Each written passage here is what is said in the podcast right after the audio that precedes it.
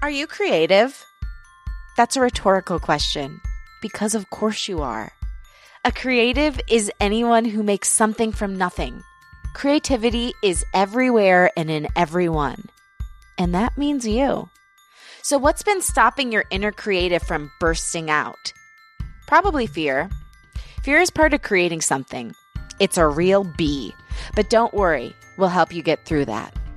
This podcast will be your guide to claim your creativity, redefine your relationship with fear, and build a new life centered around creative expression. You're going to learn tools from people who have found ways to manage life's ups and downs by turning their experience into purpose. Think of this podcast as your very own creative community. This is Unleash Your Inner Creative with Lauren LaGrasso.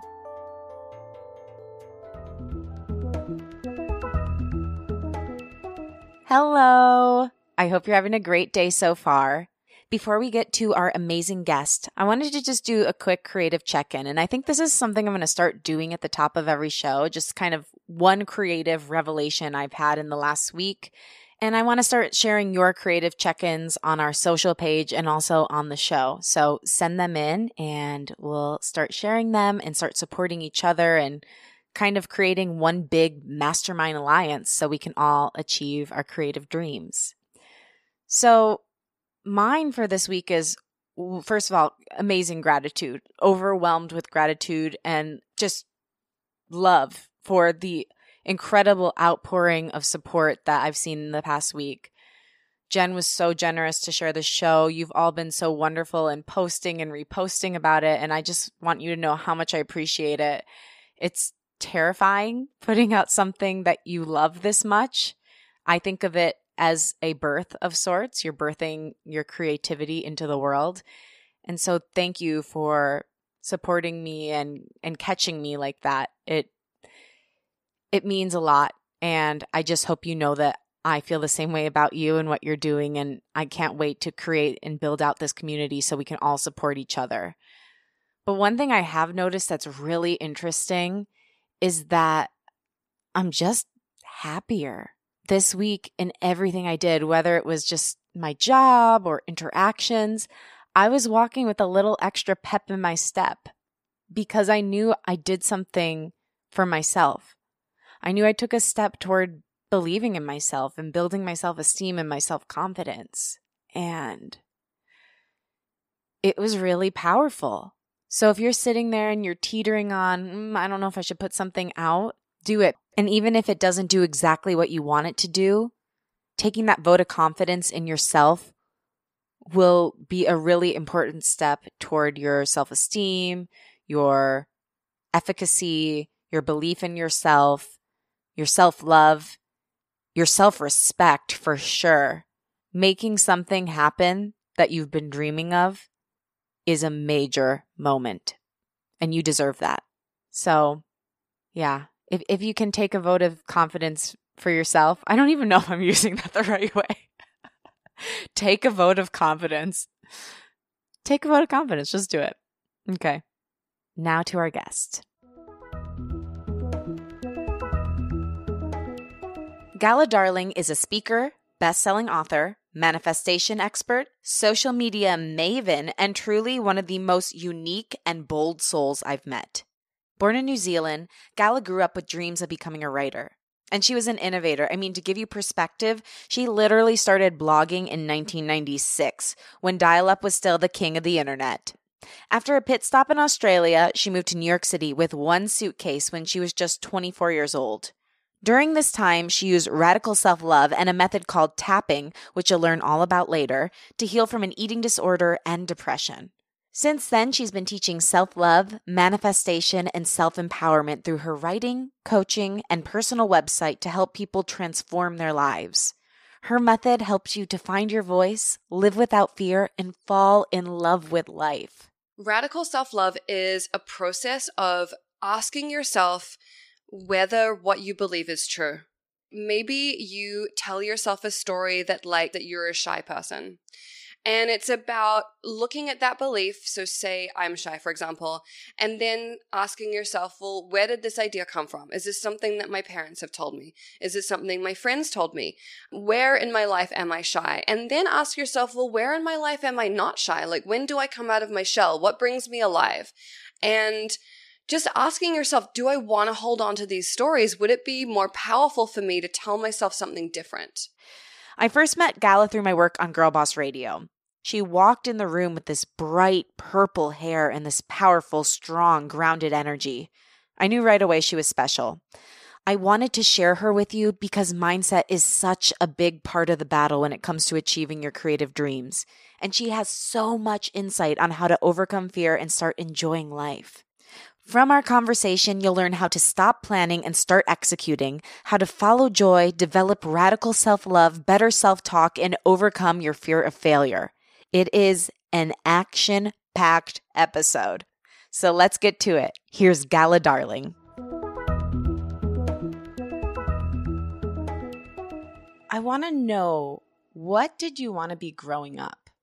I wanted to be anything creative. I wanted to be a writer. I wanted to be an actress. I wanted to be a spy. It was a very A imaginative. spy? Fuck yes. Where did that come from? I think I read maybe Harriet the Spy, and I was like, oh, she's amazing. Classic. And then I read some books about spies in the war or something, and I was like, this is totally what I want to do with my life. But anything creative. And especially being a writer, like I would write short stories and I would basically make them into little books. So I would draw a front cover, I would draw a barcode on the back, I would staple them together. It was like a full You drew a barcode? Yeah, I'm oh really oh my intense. gosh, that's amazing. Well, th- that kind of maybe started your visualization back then, though. Yeah, for without sure. even knowing what you were doing. Yeah. You were doing it. I have a I have so many things that I did as a kid that were setting me up to create this life and I had no idea I was even doing it. Where do you think that innate knowledge came from? I think my mother taught me a lot of that. She always believed in visualization and affirmations and that you could create anything and be anything. And I think I just noticed how she did things and sort of took it in my own way. And you just talked about your mom. I think a lot of how we end up has to do with our background, whether we Mhm. rebel against that or we go toward it. So, how do you think your culture and the way your parents raised you influence the way you look at yourself and creativity? It's influenced everything about it. You know, my parents are both entrepreneurial. They both have their own businesses.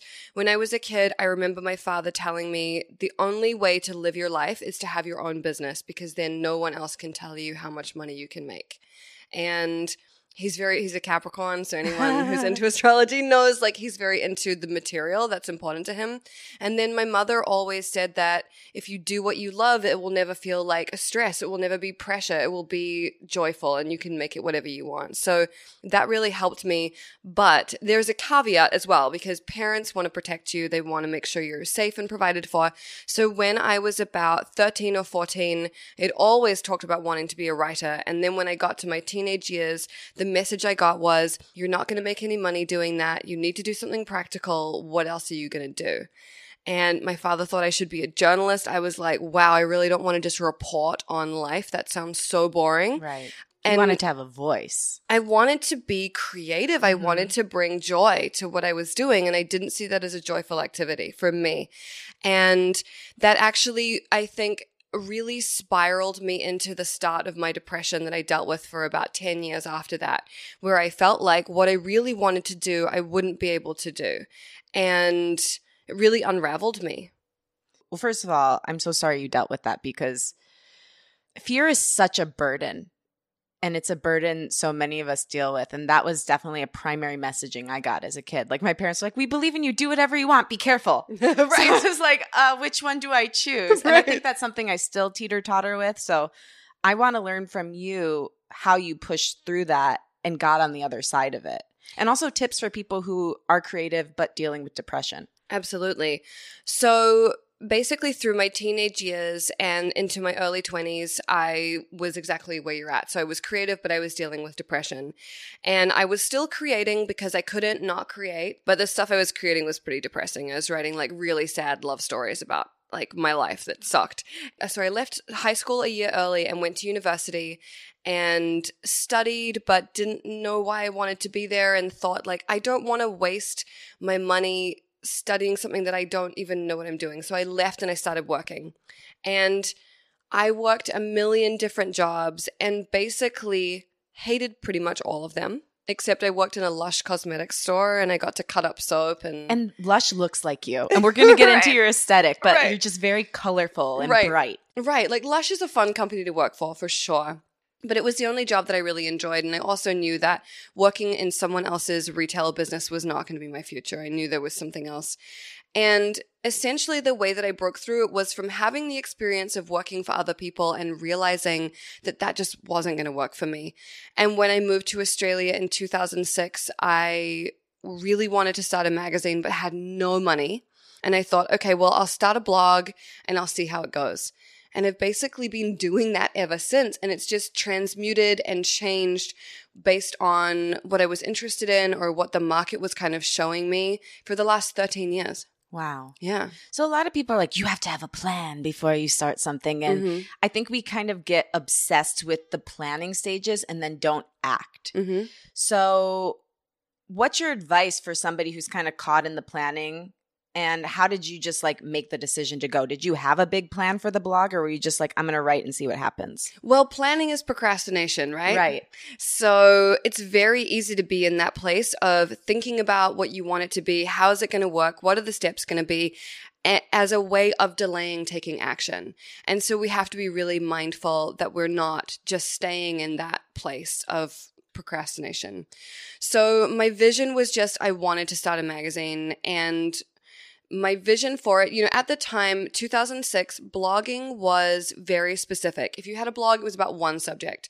It was about critiquing celebrities' outfits, or it was about blogging, or it was about football or some shit.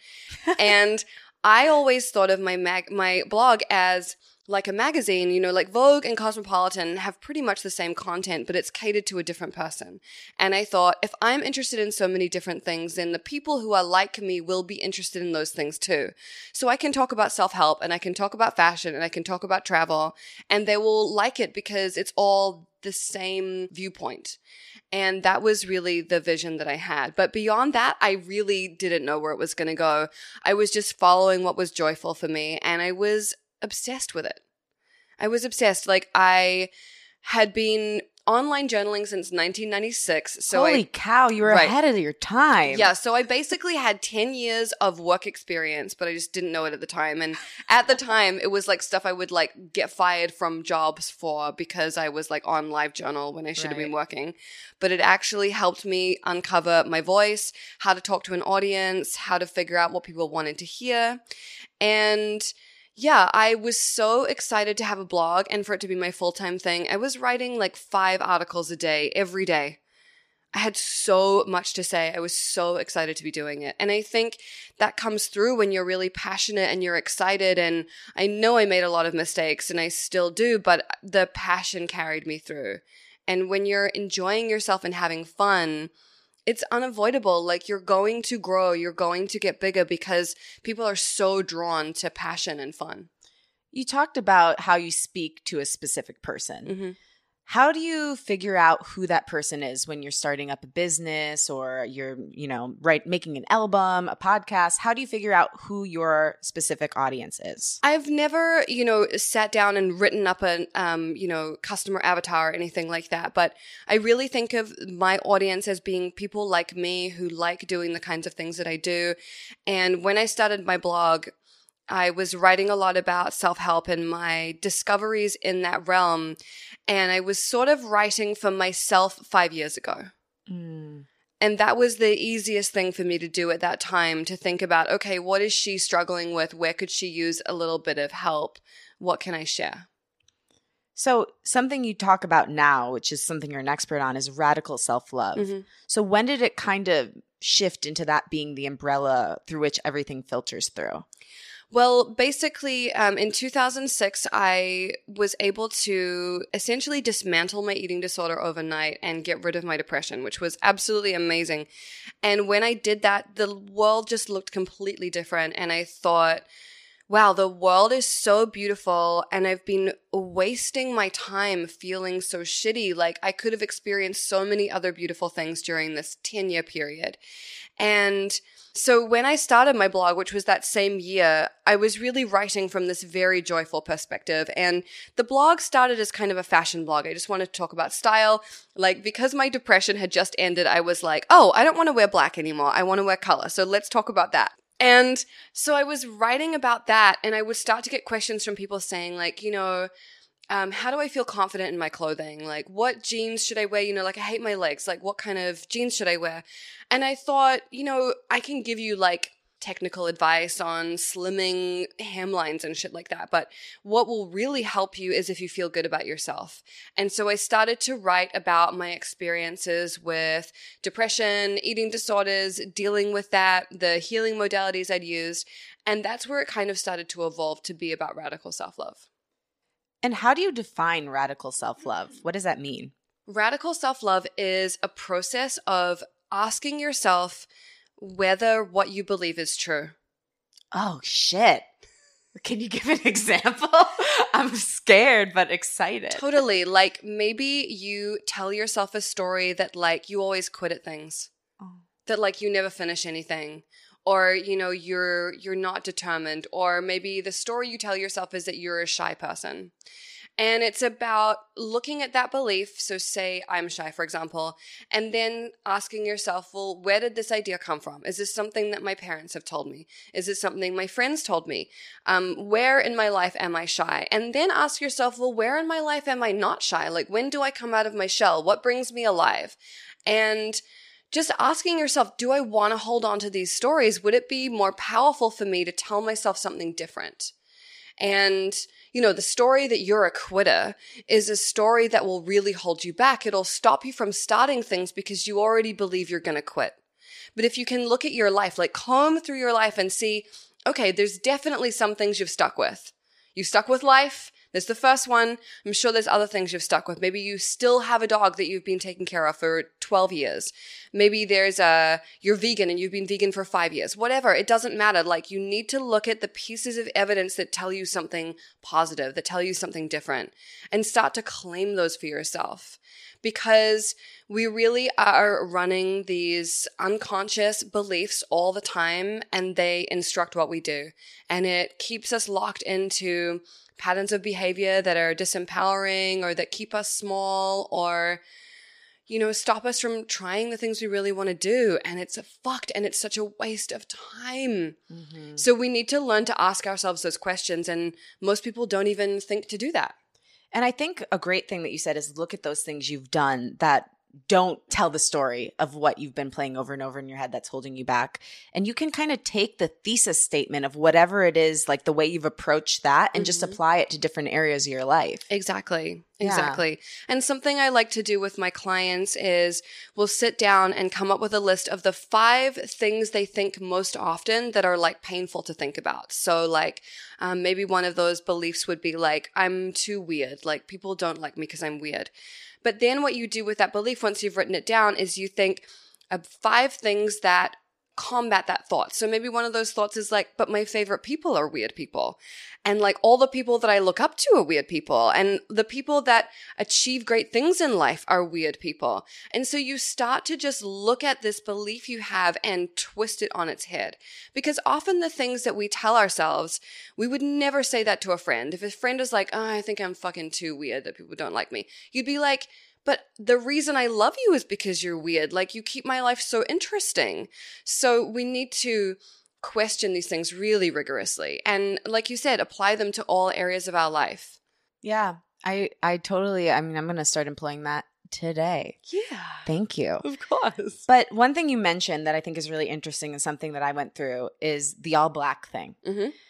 I went through a depression I'm in my literally wearing I mean, I love right black now. still, but that's a choice for you now. Yeah. Whereas, like before, I feel like for me it was a trap. Like mm-hmm. I realized I went through a period in my life where I was so disassociated with who I truly was in my gut and my soul, and I stopped wearing color. Mm. And this was like a little girl who I used to wear red leather pants to school in sixth grade, and like cheetah print and boas. Like I was, I mean, weird You know, you were a bad bitch. I was a, I was a bad bitch. I really I look up to my 12 year old self a lot. I love But I went through a phase where I wore nothing but black. And I Mhm. think it's really important to notice those things that might just seem like, oh, it's just whatever. That's just what I'm wearing right now. Those are clues to what's going on with you inside. hmm So it's really important. And just something as simple as bringing color back in helps you breathe the life back into yourself. It really does. And like you said, you know, asking yourself those questions like, oh, is this just what I like? Or it's like, actually, no, am I trying to hide? Am I trying to be small? Am I trying to look skinny? Am I Mhm. this, that, the other thing? And it's so funny you bring that up because literally the first article I ever wrote on my blog was called Fashion Help for Recovering Goths. And it was about how to bring color into your wardrobe. Seriously. And I was like, if you love red, just wear like a red brooch or a red hat. Like just work it in slowly just and dip your toe in the color dip pool. your toe and you'll notice how good it feels you color has vibration it changes Right. how you feel and this like living room that we're sitting in there's so much pink in here there's neon lights there's led floodlights and mirror balls and like the Even color your pots and pans. She's got a beautiful hanging dish rack with these gorgeous blush pink pots and pans. which you may notice have literally never been used Hey, but they look beautiful they're so who looking great. Who cares? They're an art fixture as far as I'm concerned. Creativity abounds in your place. And something else that I've noticed about you, I was stalking your Instagram, Okay. which is very inspirational. I recommend everybody follow you. It's just at Gala Darling, right? Yes. So you have such an aesthetic. And I think that's so important for a creative person, especially someone who is looking to attract a tribe Mhm. to show people like what your insides basically look like. How did you go about developing that? And what are your tips for other people who are trying to develop theirs? This is such a good question. For me personally, it has really been a process of evolution. Like, if I had started my Instagram back when I started my blog, it would be a hot mess probably. But I'm sure I would have figured it out by now. But it has taken time, absolutely. But there are some things that are constant in my style, like the colors that I like. You know, pink, purple, blue, those are my colors, um, and black and white and gray.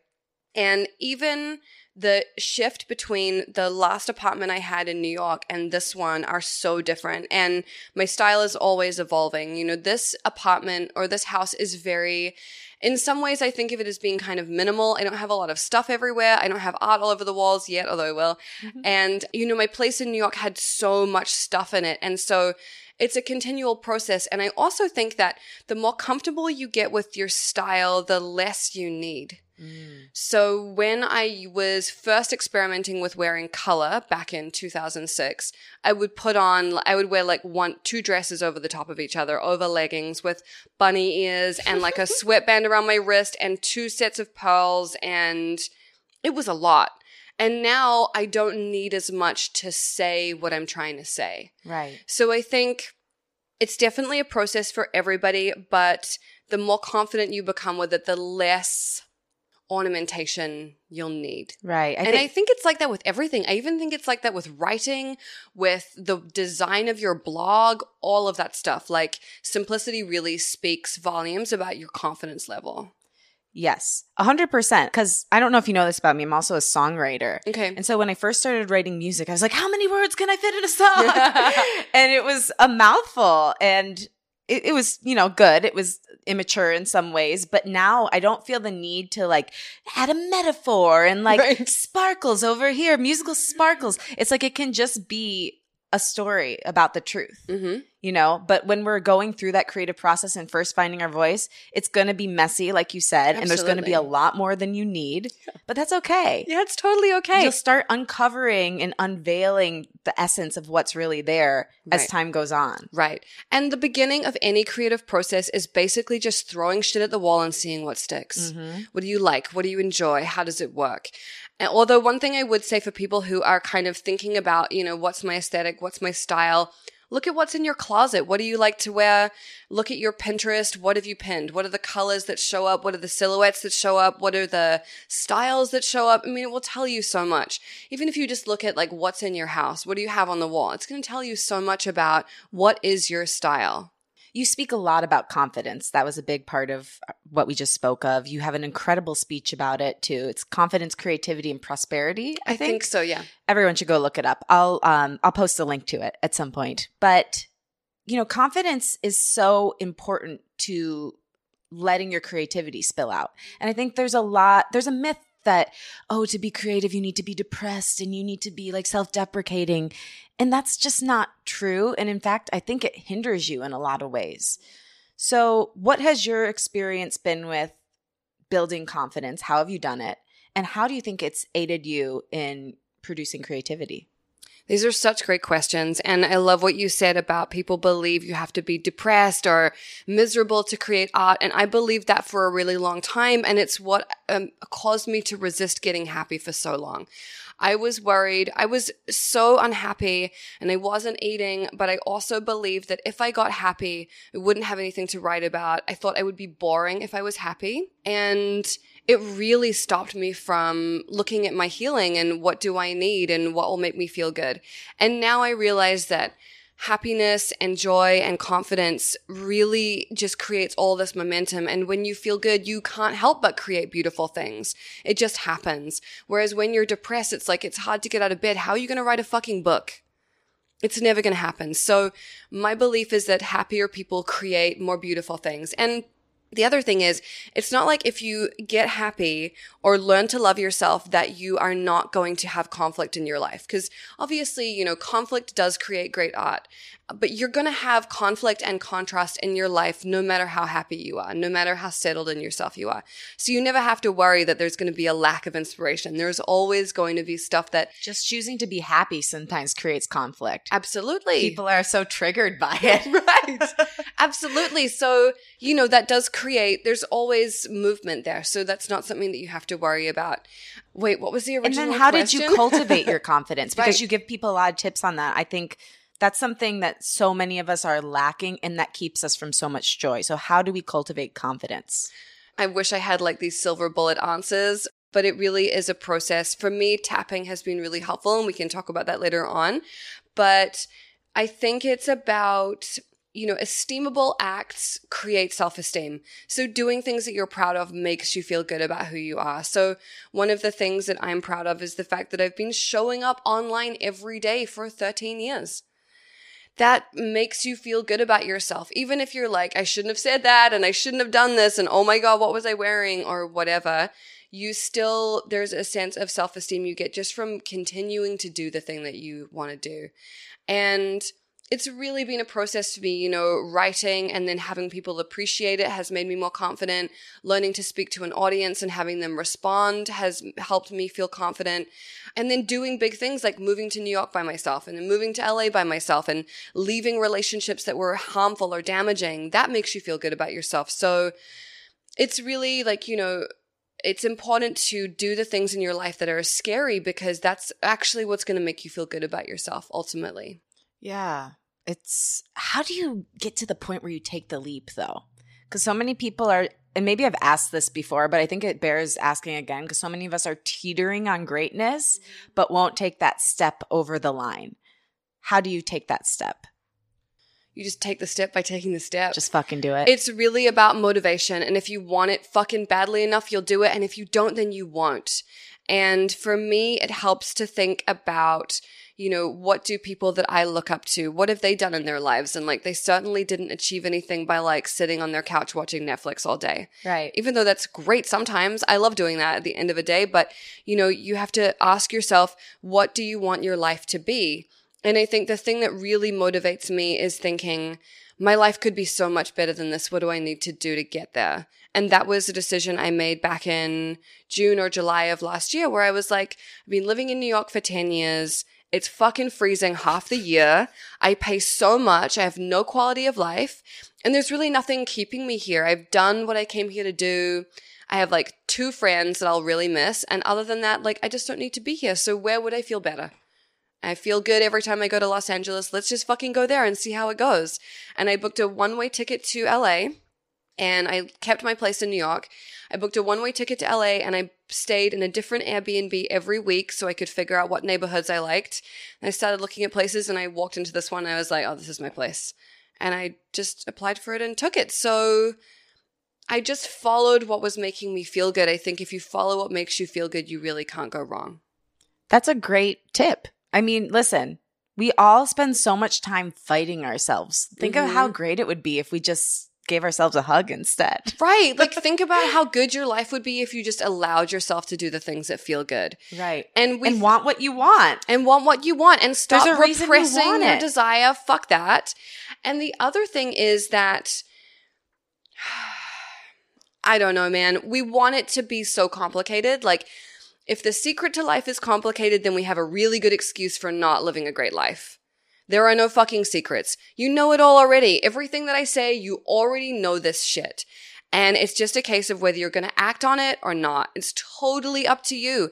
And only you are responsible for your happiness. And only you are responsible for what you do with your time on the planet. So if you want to do something, do something. And if you don't, it's really, nobody cares. It doesn't matter. If you want to do nothing, do nothing. But I think you'd be happier if you took some risks, took some chances, asked yourself difficult questions, and like delighted yourself. Yeah. Yeah. Speaking of delighting yourself, you speak a lot about sexuality, which, oh boy, our culture's got a real issue with repression. And I'm Italian Catholic, so don't I know it? My mom was always like, Keep it light, keep it light. Just don't do anything till marriage. You'll be happier. It'll be "Keep great. it light." She would say that. She's like, you can give him a peck on the, the lips, but that's it. I mean, like, you know, she knows everything now. She found my birth control in the trash when I was 19. That's another story for another time. But you know what most people don't know, and I didn't know until I started going through therapy, is that the chakra that's in charge of creativity is the same one that's in charge of desire and sex. So if Mhm. you're shutting that shit down for your sexuality, guess what's going to happen to your creativity? It's also got a cap on it. Mm-hmm. So, how did you get to the point? Because I know you've also been through assault, which I'm so sorry. Um, but you know, you're a survivor, and it's very inspiring to other people who've been through the same thing. How did you get through healing from that, and then reclaiming your sexuality? And why is it so important to creativity? Oh, these are great questions, Lauren. I'm so Um, glad. Hmm, let me think about this. What I would say is so sexuality is a really interesting thing. I was in a relationship where it, mm, we weren't having a lot of sex and we were in a long uh, relationship for a long time. And what I found during that time, interestingly, was because I wasn't having sex, I was using that energy and pouring it into my business. And my business absolutely exploded in that time. So it's not that you necessarily need to be fucking all over town to be creative, but you need to harness that energy in some way or you're going to feel very unfulfilled. So I would take all of that passion and excitement and creativity and put it into my work and think, what can I write? What can I make? What can I do? But the other thing I would say is that when I'm having really good sex, that also informs my work and it makes me think about things in different ways. So it's really a dance and you know you'll probably have times where you are not getting laid much or you're you just don't have any libido or whatever and then you'll have times where it peaks and that's okay but i think i think it's important that women especially learn to express themselves sexually because it's such a part of ourselves that we have shut down and it's so joyful and liberating. And when you feel joyful and liberated, you can't help but to create beautiful things. So a few years ago in New York, I started taking striptease dance classes at a place called Strip Expertise. And it like changed my life. It taught me how to associate with my body joyfully and how to have fun with my body. It taught me that like I could actually be really sexy when I wanted to be. And those were things like I just wasn't aware of. And that was really good for me. I feel like everyone should take, I don't know about pole dance because like, I don't know. It's you got to be strong for that. hard. That's the thing. Pole dance I tried hard. it once, and I just like I could never climb the rope as a kid. I can't do a pull up, so I just was like, uh, I want to feel sexy, but my arms don't work. Right. So a floor work class or a twerking class, Where can you find those? just Google it. There's a it. there's a I went to an amazing twerking class last night and I'm so happy about it. It was great. Um and Yeah, just Google it. There's places everywhere. I think every woman should do at least one twerking class in her lifetime. And she should also take like nude photos at least once in her lifetime. Like go to a boudoir photographer and take amazing photos of yourself. You'll see yourself in a completely different way. And anytime you can change the lens through which you see yourself, the world, other people, it inspires your creativity. It opens you up. It challenges you. It, it makes you ask different questions.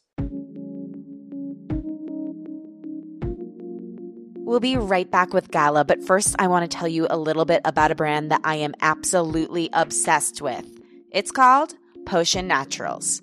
Potion is the first and only store for discovering luxurious 100% natural fragrances, which is great because you know I'm all about that toxin free lifestyle.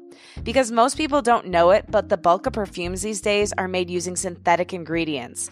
And many of these ingredients are known toxins and have immediate and long term health effects, ranging from headaches to endocrine disruption and birth defects. So it's really serious. That's why Potion is so great because all perfumes are 100% natural, and on top of that, they're curated from artisan perfumeries around the world. So you don't have to choose between a safe scent and an expertly crafted one. Honey, you can have it all. And maybe what's best about Potion, you can try before you buy. It's like dating for perfumes. They have a sample program where you can try any five fragrances for $25.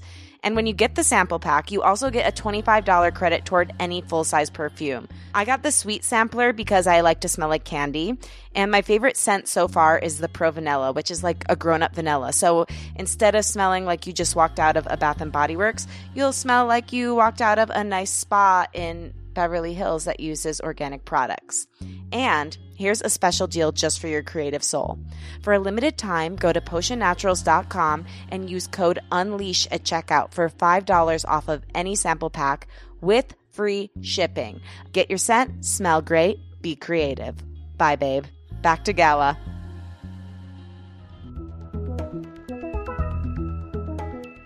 So, you, you talked about tapping earlier. Yes. I want to learn more about this. So, Okay. what is tapping? So tapping is basically using acupressure, so like acupuncture without needles, combined with positive psychology. And the idea behind tapping is that you are unblocking places in your body where the energy is stuck. So you're dealing with energy systems within your body. And the results of this are really amazing. They've done studies where they do one session of tapping with PTSD trauma or PTSD victims, and it's reduced 60 to 70% after one session. Oh my gosh. And it's a really incredible practice. I literally did one tapping session by myself and got rid of my eating disorder forever.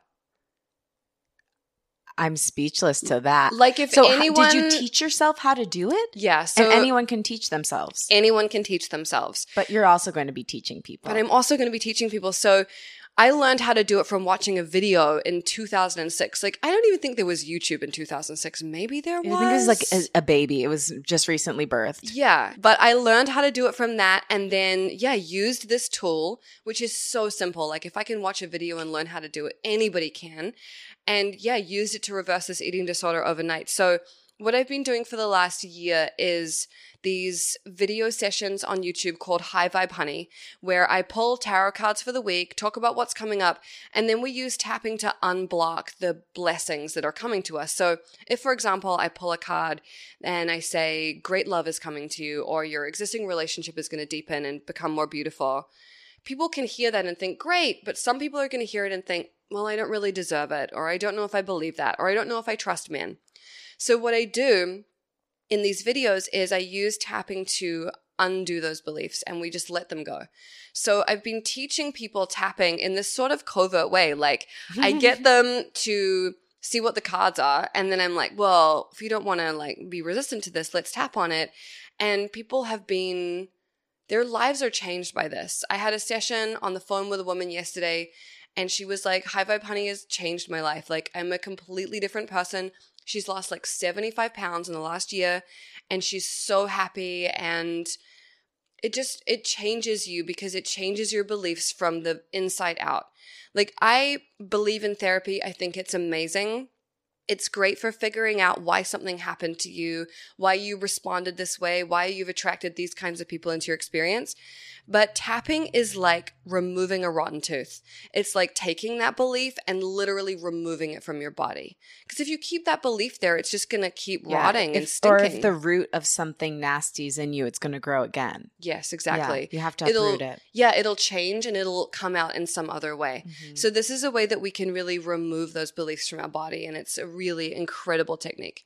and that is starting now, like pretty soon. yeah, right? so Magnetismo is my tapping class. So every month you're going to get two tapping routine routines, one on letting go of things and one on allowing new things and inviting new things in. And you teach tons of different classes. I mean, Mhm. you, you also teach one on manifestation, right? Mhm. So that's something I want to talk about because I feel like maybe not all of us. I, mean, I guess we should explain what manifesting is as well because there'll be people in obscure parts of the world listening to this. They're like, Yeah. what does it mean to manifest? Right. Like my great aunts, which Mhm. I'm sure they'll be thrilled about the sex part. but you you've got a really great idea of how to do it that I think is original. Like I hadn't heard it before. So could you explain how you approach manifesting and how a listener can start to learn how to do it? So, manifesting to me is about bringing something to fruition. And it's, we have this belief that in order to make things happen in the world, we have to take action. We got to make the phone call, we got to go to the meeting, we got to hound somebody via email. Hmm. and that does work. Absolutely, it works. Like, no doubt about it, that works. But we are not just action oriented physical beings, we are vibrational beings. And the way that we feel reverberates through our lives and it changes the way that people feel about us and it invites different experiences. So, my belief is that the better you feel, the faster things will happen for you.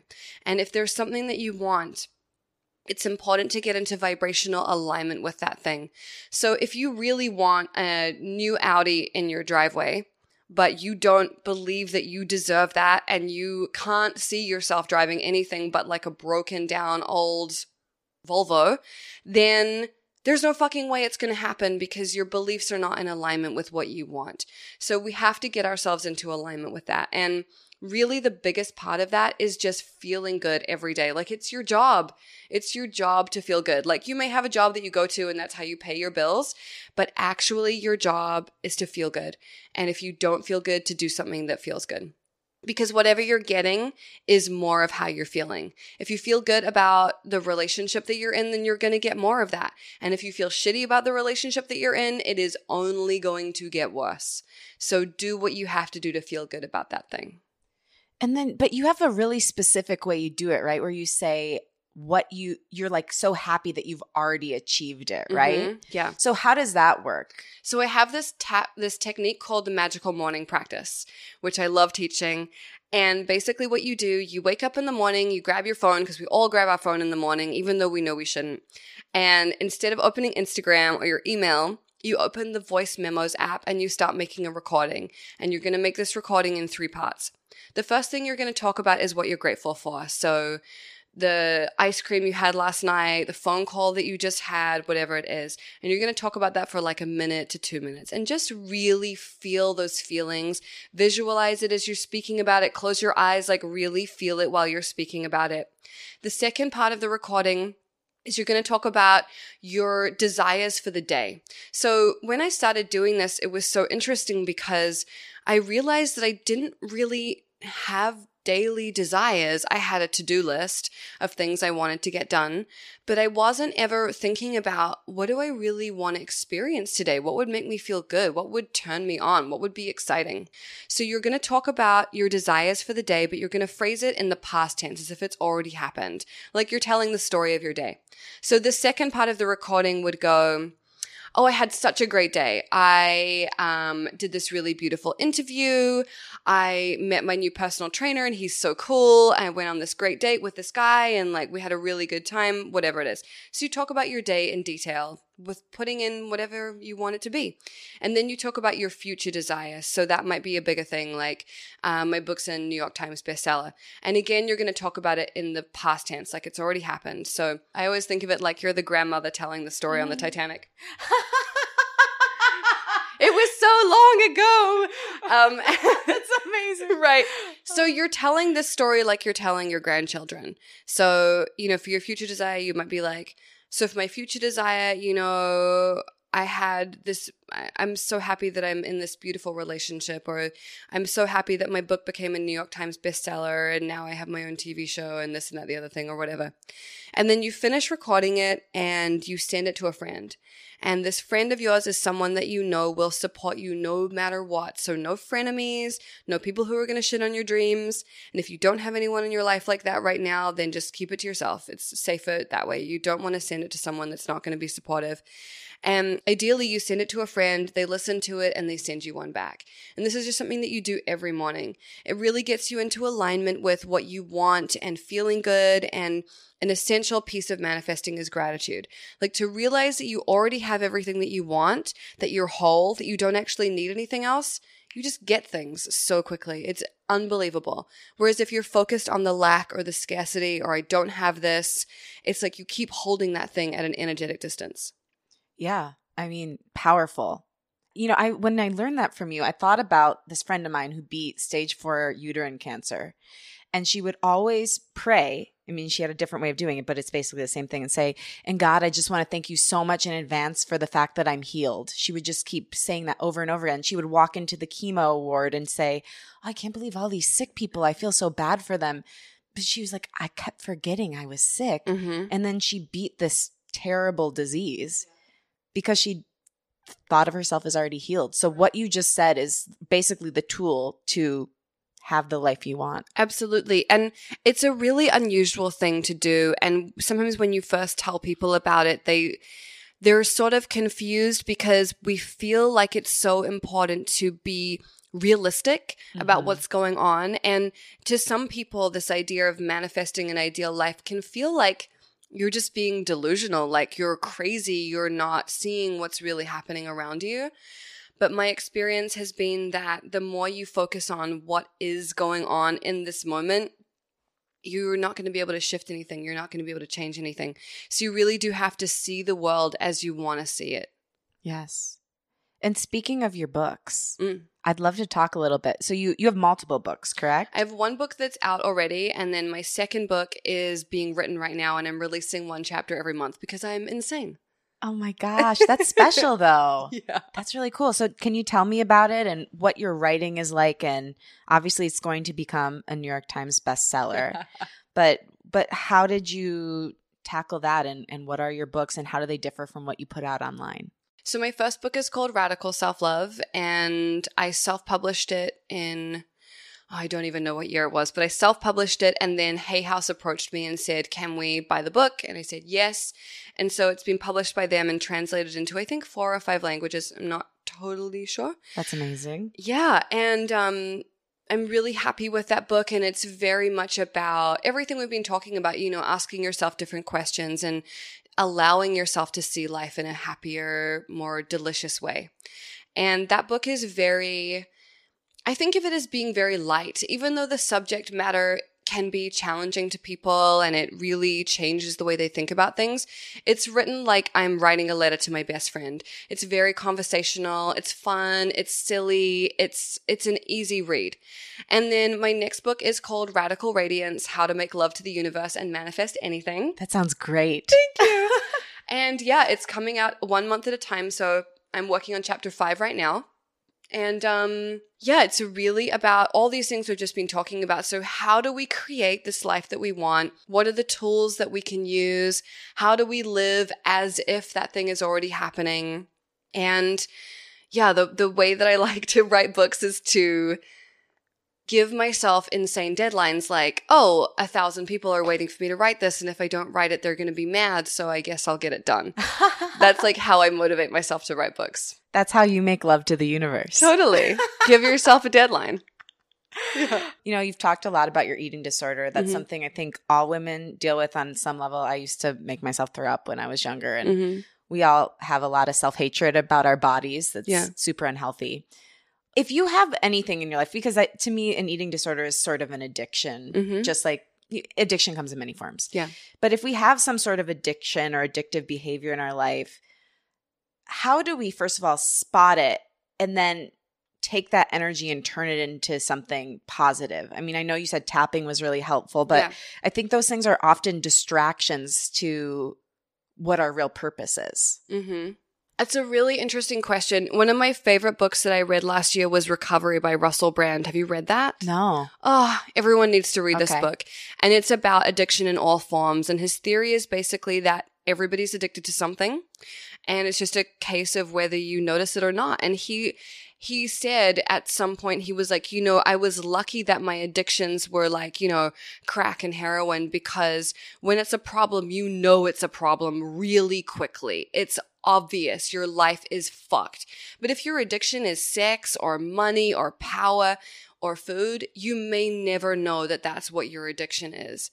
And I have found that people with an addictive personality, quote unquote, you know, people who have had serious drug addiction or anything like that, I find that when they do recover, that energy doesn't go away. It really does get channeled into something else.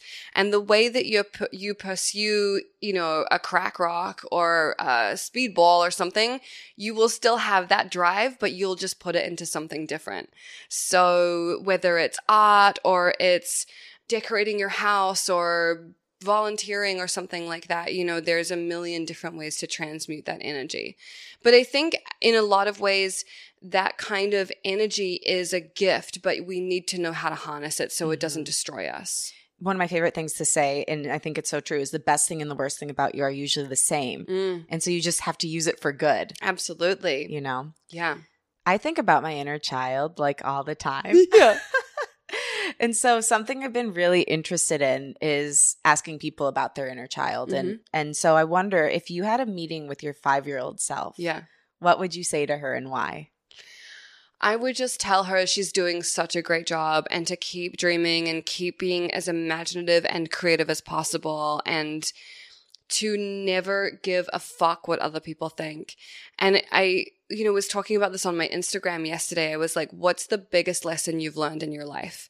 And the biggest lesson I've learned is that I am most happy, most joyful, and most prosperous when I'm being myself and not making excuses and following those crazy little desires that I have. And then the flip side of that is anytime I try to change to make someone happy, never works. Never works. And so I would just remind her of those things. I've had so many experiences in my life, particularly with men, where I've tried to change to please them or to be something I thought would make them happy. The kicker with that is, and this is something that my favorite teacher, Abraham Hicks, says.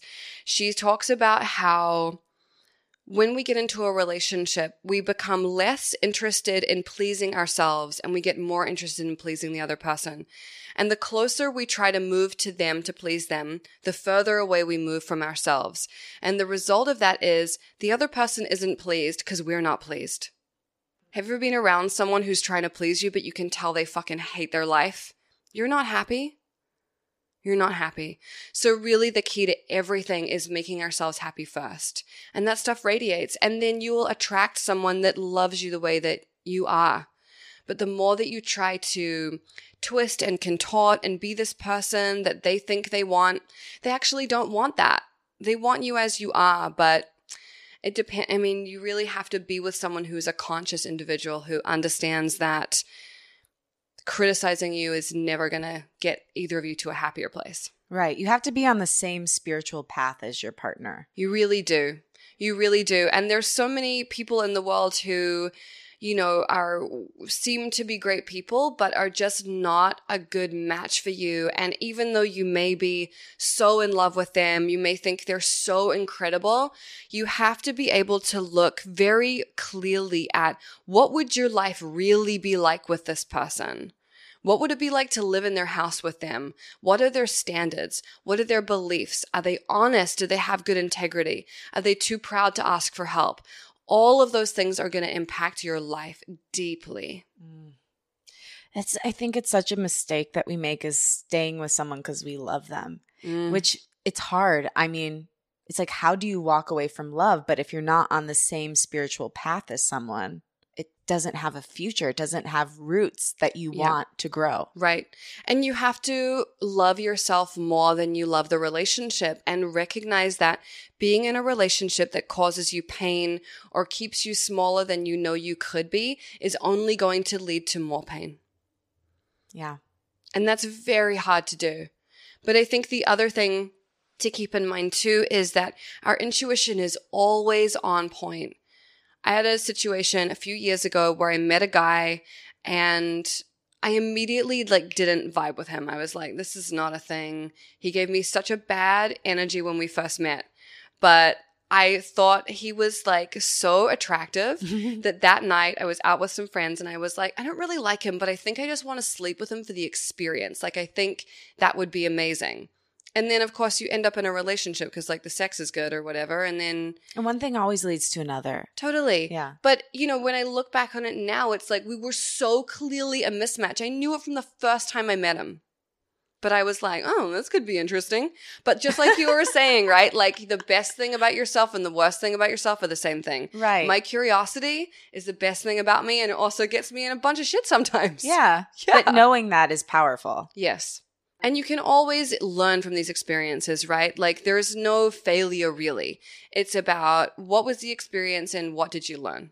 I know people are so fatalistic about life in general, but especially about relationships. And it's like just because you broke up with someone doesn't mean you didn't have a beautiful, amazing experience with them. Absolutely. And you learned so much and you affected each other's lives. Like that in and of itself is a success. I don't think, I mean, there's definitely a belief that, like, in order for a relationship to be a success, you have to be together till you're 93 and one of you dies, Right. preferably while holding your It's hands. not like it's always a Supreme Court here, guys. right.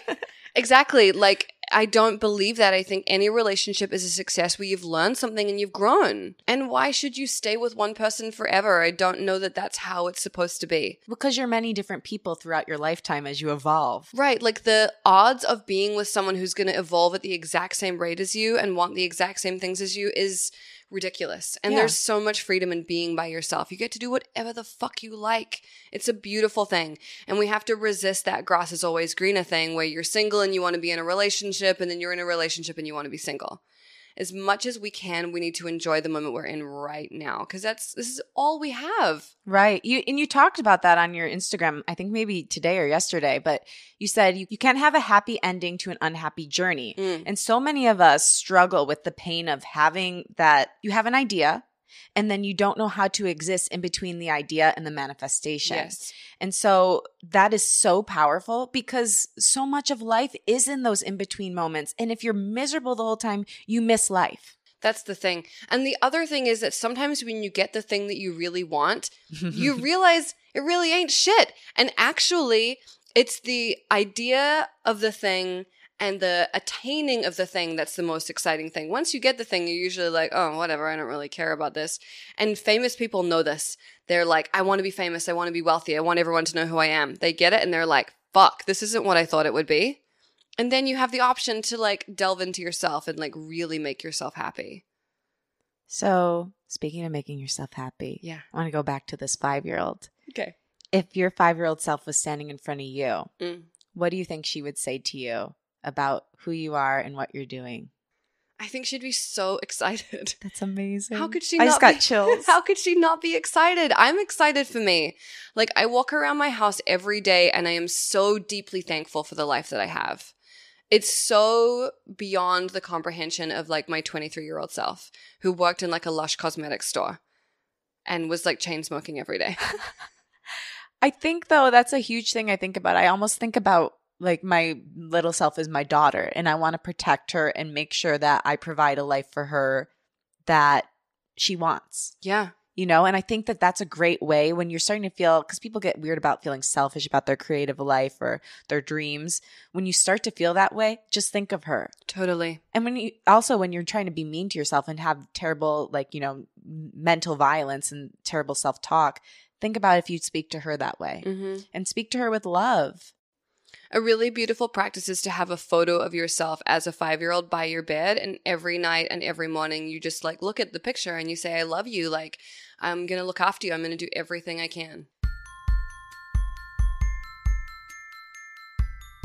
Thank you to Gala Darling for her powerful insight on creativity and life in general. For more info on Gala, follow her at Gala Darling and check out her website, galadarling.com. It's got all the info on her, her books, and her classes, including the tapping one. Thank you so much to our music composer, Liz Full. Follow her at Liz Full. Thanks to Ashley Daniels for your continued creative consulting. You can follow her at Miss Ashley Daniels. Thank you to my co producer, Juliette Vibert. Follow her at Bonjour Juliette. And to you, thank you so much for listening and for your incredible support. I cannot tell you how much all the messages, comments, and reposts mean. You can keep in touch with me at Lauren LaGrasso and join our community by following at Unleash Your Inner Creative on Instagram and Your Inner Creative on Twitter. That's at You Are Inner Creative. I am so excited to build this community. I want it to be a place where we can unabashedly share what's new and exciting in our creative lives, and also lend support and belief to anyone who needs it in order to create and complete a project. You deserve to get your ideas out there. I believe in you. Talk next week.